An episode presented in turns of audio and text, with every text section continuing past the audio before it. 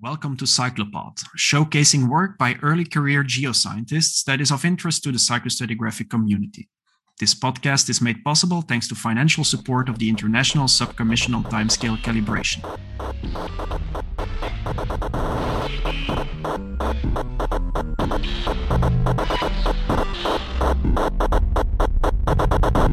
Hi there, Happy New Year! After a short break, Cyclopod is back with its seventh episode already.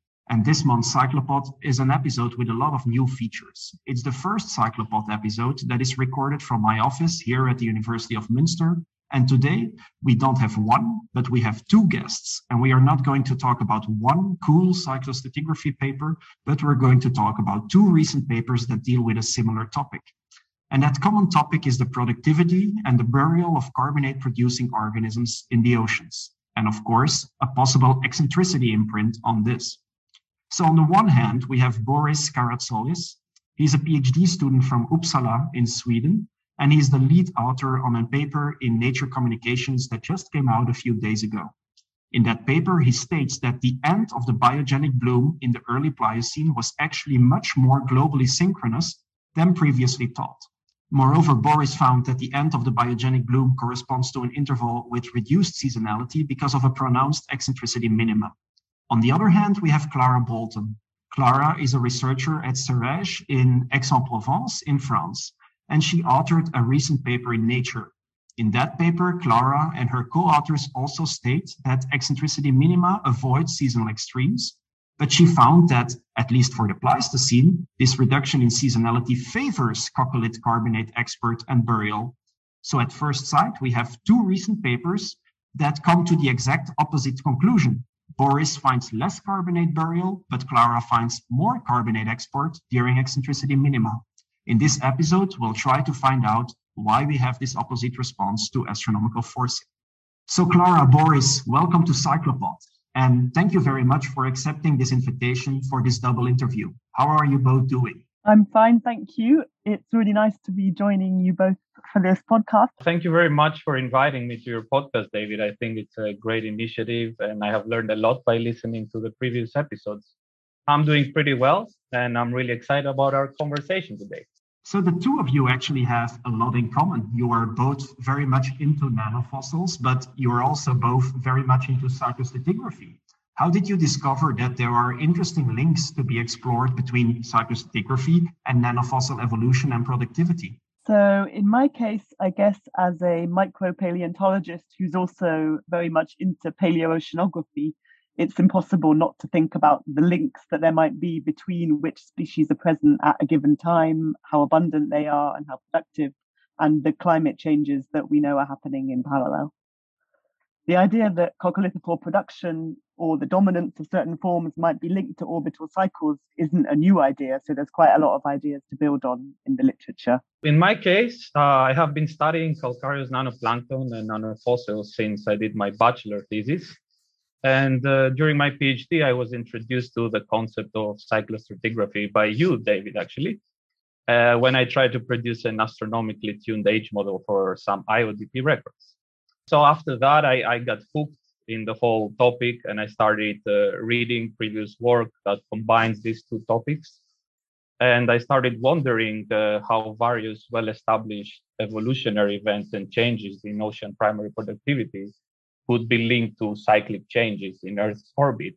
And if any abrupt event could be triggered by a specific orbital configuration. So, from your answers, it's it's pretty obvious that you share similar interests, but nevertheless, the approach that you took in your respective papers is very different. Can you summarize what exactly you did to quantify carbonate export? Our approach can be considered more or less uh, classic, especially compared to the other paper that we are discussing today. So our, our strategy was to collect as many globally distributed accumulation rate records as possible for this well-established interval of high productivity in various locations around the global ocean that is called the late Miocene to early Pliocene biogenic bloom. Since we were mainly interested on the synchronicity of events towards the end of the biogenic bloom, our main emphasis was on identifying which records had high resolution age depth models. And we did that by using an age model accuracy scoring system. After this filtering, uh, we were left mostly with astronomically tuned uh, low latitude records that we then standardized and compiled, first into groups for each one of the major oceans, and then into one combined low latitude paleoproductivity record.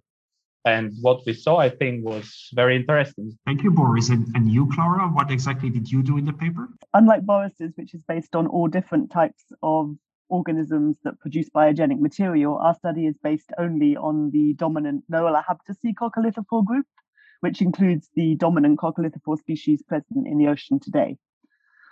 Uh, and so coccolithophores are one of two main carbonate producers in the open ocean, and they also take up CO2 during photosynthesis. So they're involved in both the organic carbon pump, which I guess is what Boris is more trying to quantify, as well as the carbonate pump. So in our study, we quantified the morphology of coccoliths preserved in the fossil record and the abundance of these in thousands of different samples from different tropical sediment cores.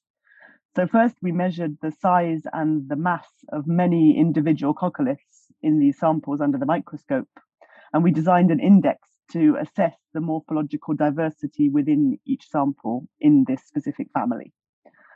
Um, we then combined these morphological data with sedimentation rate, density, and age model data for each individual core, and we calculated the mass accumulation rate of this family of coccoliths over time. And so in the cores that we studied, this family represents about half of all of the coccoliths by mass. Because our work is mainly Pleistocene based, the accuracy of age models wasn't such a problem. In most of all the cores that we were worked on already had high resolution um, isotope stratigraphy based or other age models. Yeah, I think Boris is pretty jealous of that. Um, but pretty interesting approach, Clara. And what I also found fascinating is that you used artificial intelligence on over 7 million coccoliths. That is, that is enormous. Can you tell us a bit more about that? Yes, of course. So we used automated microscope methods and artificial intelligence techniques that have been developed in CEREGE by my colleagues Luc Beaufort and Yves Gally since the 1990s.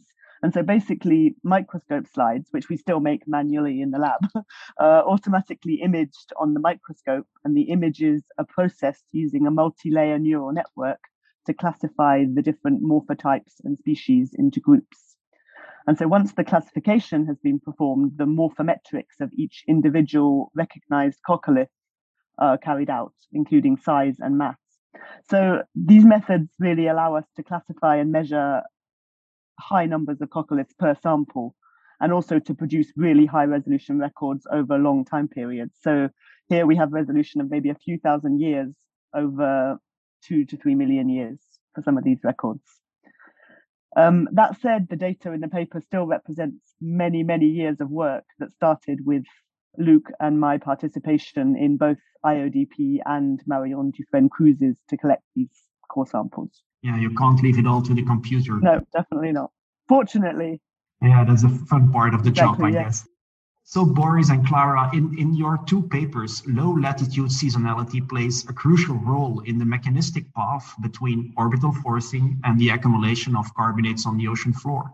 Boris, um, can you explain the processes that link forcing and response um, as you highlighted them in your paper? Yes. Uh, so our compiled records uh, showed us that in all major oceans, uh, an abrupt decrease in paleoproductivity occurred at 4.6 to 4.4 million years ago. Uh, we came up with what we believe is the most reasonable mechanism. The major system that provides low latitudes with nutrients uh, through river runoff is the Asian monsoon. And the intensity of the monsoon has been shown to be controlled by the strength of seasonality that is uh, pronounced during eccentricity maxima. So during strong seasonality, we have monsoon extremes that occur and are linked to increased alkalinity and nutrient supply in the ocean through river runoff. Uh, on the other side, on eccentricity minima, uh, we have we avoid strong seasonality for prolonged periods of time. And according to some literature, low amplitude obliquity also contributes to a similar effect by decreasing the precipitation. Now, the interval from 4.6 to 4.4 million years coincided with a combination of a prolonged reduction in eccentricity and a shift to low amplitude obliquity. So we suggest that a causation effect exists and that this orbital configuration led to a lack of seasonality extremes and monsoon intensity, which in turn led to reduced supply of nutrients in low latitudes and therefore made it impossible for the biogenic bloom to be sustained. Okay, but if I understand it correctly, Clara, you come to the opposite result. Um, what is the mechanistic chain that you have in mind? So, in our study, we propose a cyclic recurrent response of coccolithophore evolution and productivity to eccentricity via its effect on seasonality, rather than a threshold response as suggested in Boris's paper. So, we propose that when Earth's orbit is more circular, like today, so with lower eccentricity, the equatorial regions show little seasonal variation in oceanographic conditions and productivity, and so the range of ecological niches over a year is small. So in this scenario, species that are not very specialized tend to dominate all of the oceans. And these species tend to be highly productive, producing a lot of coccoliths, which is what we see reflected in our mass accumulation rate data. On the other hand, as eccentricity increases and more pronounced seasons appear near the equator, coccolithophores diversify into the wider range of ecological niches and evolve into many specialized species, but they collectively produce less limestone. Overall, the idea that highly productive blooming coccolithophore species tend to proliferate during eccentricity minima isn't a new idea, and it's consistent with the dominance of Gephyrocapsa huxleyi during today's low eccentricity configuration, and also with Gephyrocapsa data from the late Pleistocene published by Ros Rickaby and colleagues. Um, high coccolith carbonate export during eccentricity minima is also consistent with the recent long calcium carbonate accumulation record published by Anna Joy Drury. Cool, and another link to a previous podcast as well. That's that's amazing. So you both start from the fact that seasonal extremes are avoided for several ten thousands of years during an eccentricity minimum but you come to the opposite effect on carbonate export as you are emphasizing different aspects of the Earth system. Could it be that productivity was more sensitive to alkalinity in the Plio-Miocene, but then became more sensitive to the availability of ecological niches in the Pleistocene?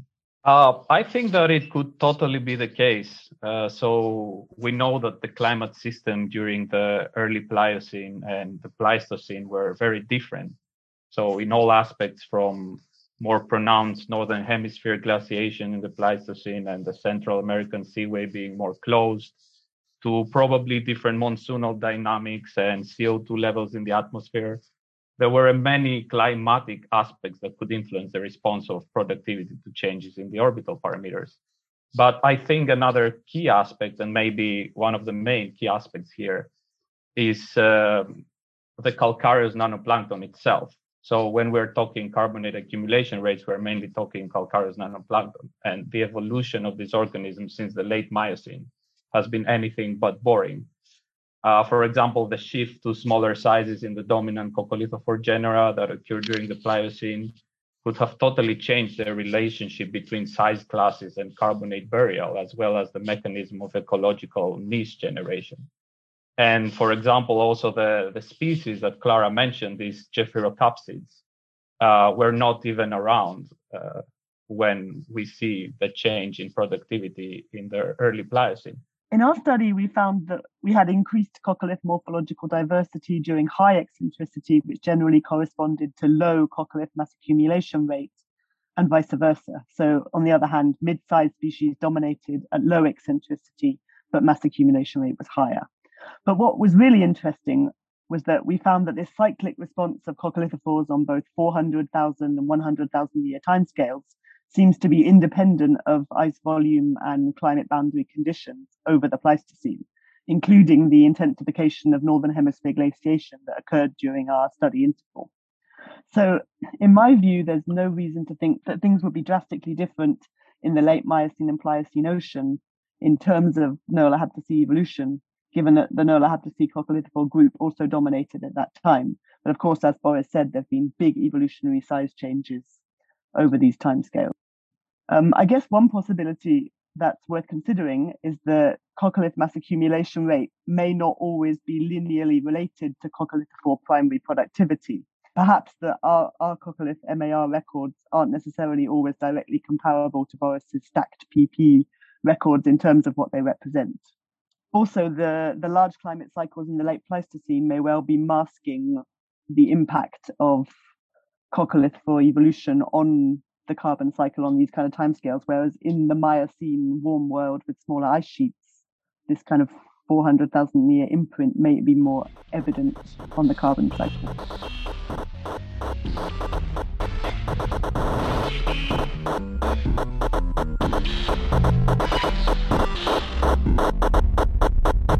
It's time for the number of the month. So let's take a step back from eccentricity, productivity, nanofossils, and think about a number that is relevant to our cyclostratigraphic community. And this month's number is two. We now have almost two years of pandemic behind us.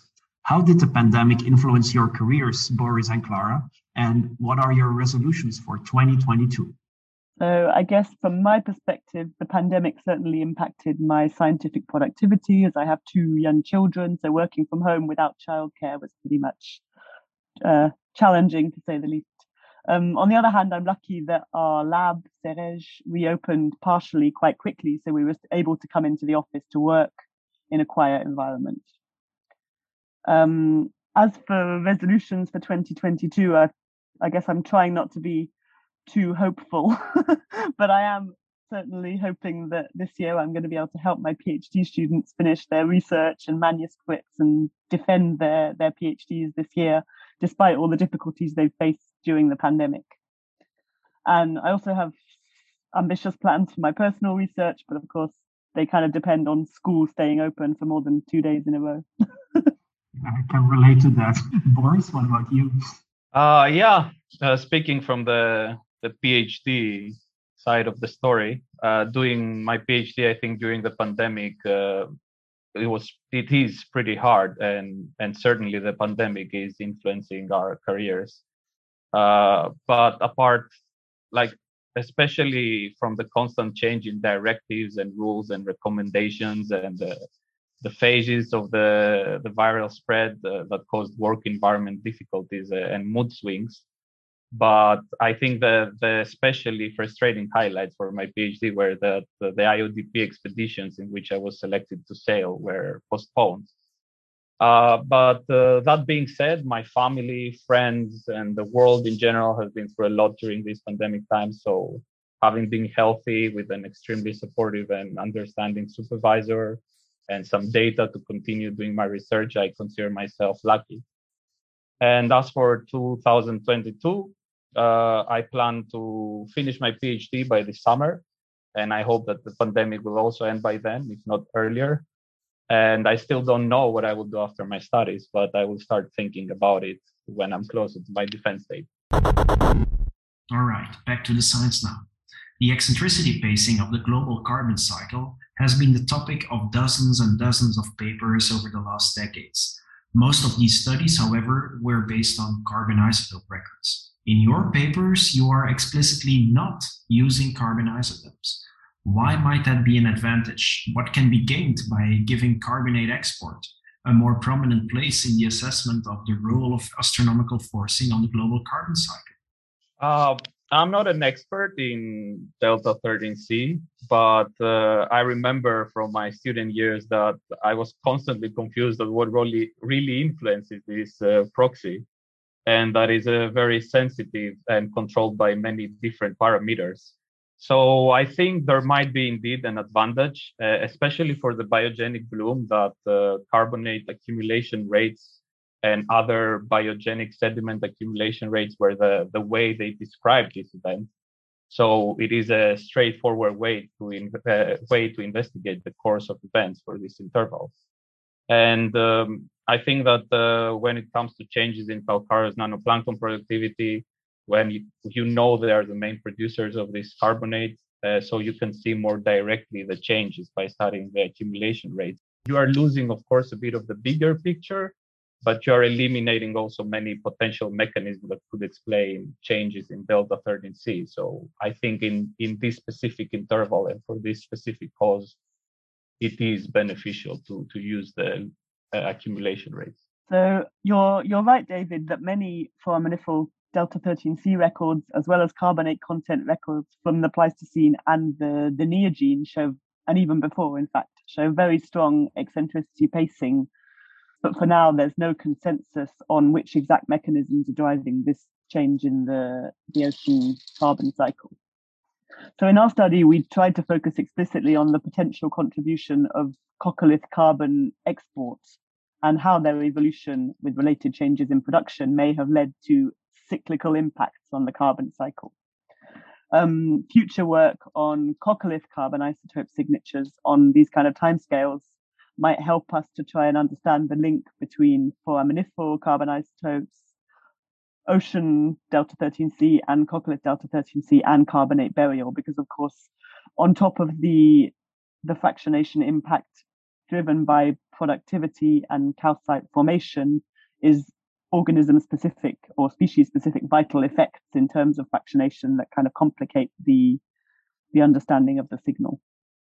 Clara, if I may, I'm gonna cite a sentence from your paper, and that is we posit that eccentricity pacing of phytoplankton evolution contributed to the strong 405,000 year cyclicity that is seen in global carbon cycle records. So that's a cool quote, and interestingly enough, the strongest imprint of 405,000 year eccentricity in delta 13C benthic records is found in the Miocene, so before and during the biogenic bloom. So that somehow is a real nice connection between your two papers. Clara, can you elaborate a bit more on how the 405,000 year cycles and phytoplankton evolution could have been linked? Yes, I can certainly try.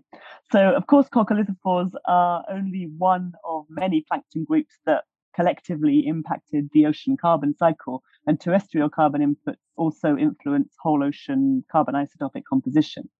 But in theory, if higher coccolith carbonate export did correspond to higher total primary productivity, this could explain the higher delta 13C signal in the surface ocean and the higher calcium carbonate accumulation that are seen during Miocene eccentricity minima.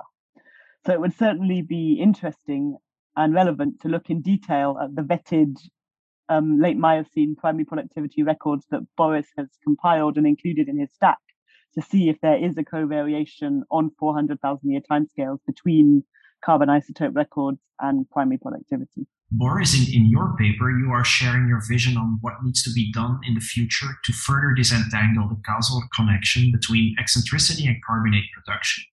Of course, you mentioned assemblage studies, but you also mentioned the possibility of running a coupled climate biogeochemical model with time varying orbits. How would you design such a model experiment?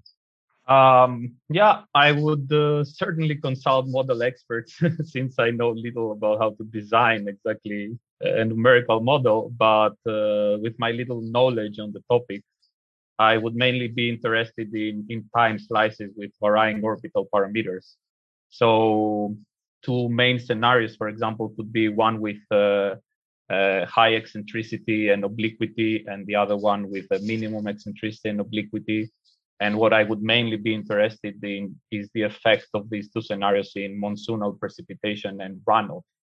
Um, so the difference in values between the two scenarios could potentially give us an indication of what the lack of seasonality extremes could mean for the nutrient budget.